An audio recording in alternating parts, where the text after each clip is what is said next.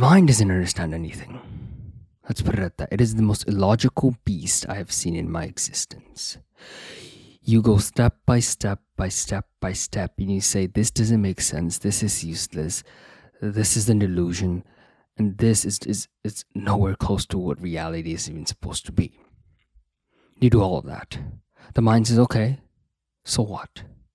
Nothing changes, nothing. Absolutely nothing.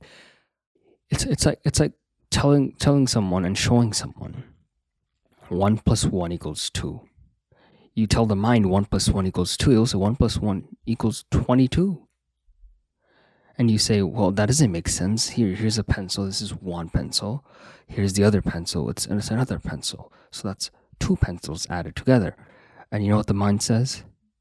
That's 22 the mind is very dangerous it is the most illogical thing I've seen. It doesn't understand a single damn thing, even if you were to look at it a dozen times. There's there's no way this is fucking reality.